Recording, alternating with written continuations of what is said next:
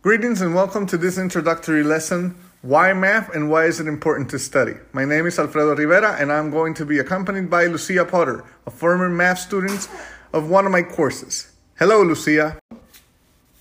Hi, Professor, and hello, everyone. It's not exciting?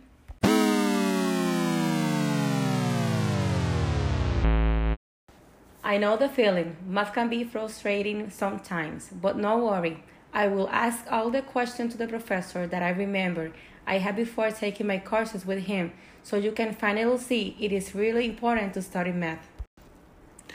I'm also familiar with the reaction, Lucia. Every time I say I, what I do for a living, I get the same ill reaction.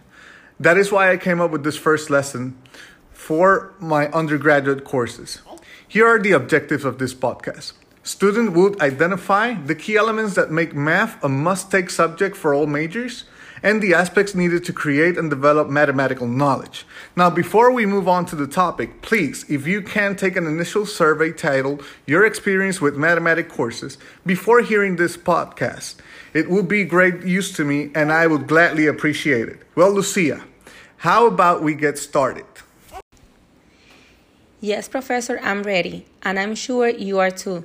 So I will kick this off with the first question. Why math, Professor? Well, that's the title of the podcast, but excellent first question. As cliche, as cliche as it may sound, the reason why we study math is that mathematics is everywhere.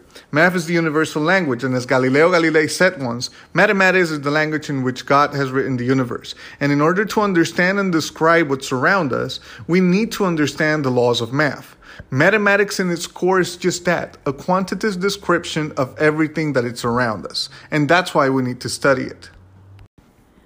Okay, Professor, but that is the explanation we always get, right, audience? Mm hmm. With all due respect, Professor, you are going to have to do more than that to convince us. Well, in general terms, math is very important because of the reasons I just explained. But I know I'm not going to get away from you that easy.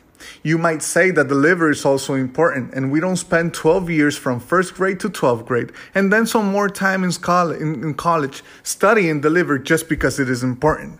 But why math is so important that we need to study it for many years? Oh, I know because the day may come when all technology fades from the world and calculators and computers won't work, and then we will need math to solve daily problems. Believe it or not, that used to be most of my coworkers and myself the explanation used. But the truth of the matter is that most of you guys will not get to use a quarter of what I of what you learn in math in your entire life unless you become a mathematician yourself or a researcher for that matter. Even if you decide to study a math related career like engineer, computer science, biology, chemistry, or even medicine, you will probably never use the Pythagorean theorem in your life. Professor, I do not mean to correct you, but are not you supposed to convince us math is important and giving us the reason on why we need to study it? Yes, that is the goal of this podcast, but I will not create false futures without technology that might never come to pass or lie to you by telling you that once you start working, you will sit on a desk solving math exercises or calculating the exact time you must leave your house to arrive at a job because that is simply not the case. I must admit that is the first time that I hear a math professor say that we are never going to use math, but okay. So, if that is the case, then why it is so important that we study math? Okay, see, the same way humanity courses give us the ability to be empathic and put ourselves in other people's shoes, think about others before thinking about ourselves. The same way humanity courses give us those so called people skills, and history helps us describe what happened in order to understand what's going on, the same way language classes give us the tools to communicate more effectively, math gives us something that the other courses do not give us. Math gives us the ability to think abstractly, to think deeply, and in general terms. And this is one of the key elements that makes math a must take class. It is of great importance to think abstractly, critically, and deeply if we hope to be better every day, if we hope to become better citizens or transform this society and economy and health related issues. Well, what a way to turn things around. For a moment, I was going to ask you to change the title of and objectives of this podcast. Is there anything else you want to add on why we need to study? Well, now that you mention it, yes. Every student from every major has at least one mathematics course in the sequential, and the explanation to it is very simple. If we ever hope to achieve a complete understanding of anything, we must get to the deepest part of the subject. And when we start to get close to the core of every subject, we start to see how math emerges from the subject itself. And the deeper we go, the more math we see or we use to explain what's going on. This is another reason why math is a course that everyone must take. Okay, Professor, we get it. It is important, and yes, we have to take it. But math is so hard to study for.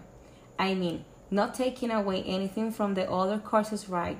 But math, but math is very difficult to study. Sometimes I was days studying every annotation from my notebook and ended up scoring low for the test. You're right about one thing, and it is not that math is hard. It is that studying math is not the same thing than studying for other general courses. We've all heard in our life a math teacher saying that math is not memory. And I'll go back to that soon because it is not entirely true. But math is doing. I can give you a thousand exercises in class and give you a thousand different ones in the test. So going back to your notebook to memorize those exercises won't work in this case. So when will memorization work? Well, Lucia, it would work on the basic concepts. There's no way to study math if we don't memorize the multiplying tables, rules, formulas, properties. That's where memory takes place and takes its important role. And what can we do when memorizing is not enough? In my experience teaching and studying math, there are two ways to develop mathematical knowledge. One is the brain's natural way to store as much information as possible, and that is by relating new concepts with concepts that are already known. For example, we should not learn the timetables as something new, rather as an addition or a summary of additions, something that we already know. The principle can be applied to almost every concept in mathematics. The second one is to practice until the rules comes out naturally in different exercises. This has proven to be effective for myself and for my students. Well, there you have it. Advices from the professor himself. Rivera, anything else you want to add? Well, I guess the most important things have already been said. I'll talk to you again in our next podcast. Do not forget to take the survey regarding this podcast to evaluate all that have been learned. See you soon. Thanks, Lucia. Thanks to you, Professor.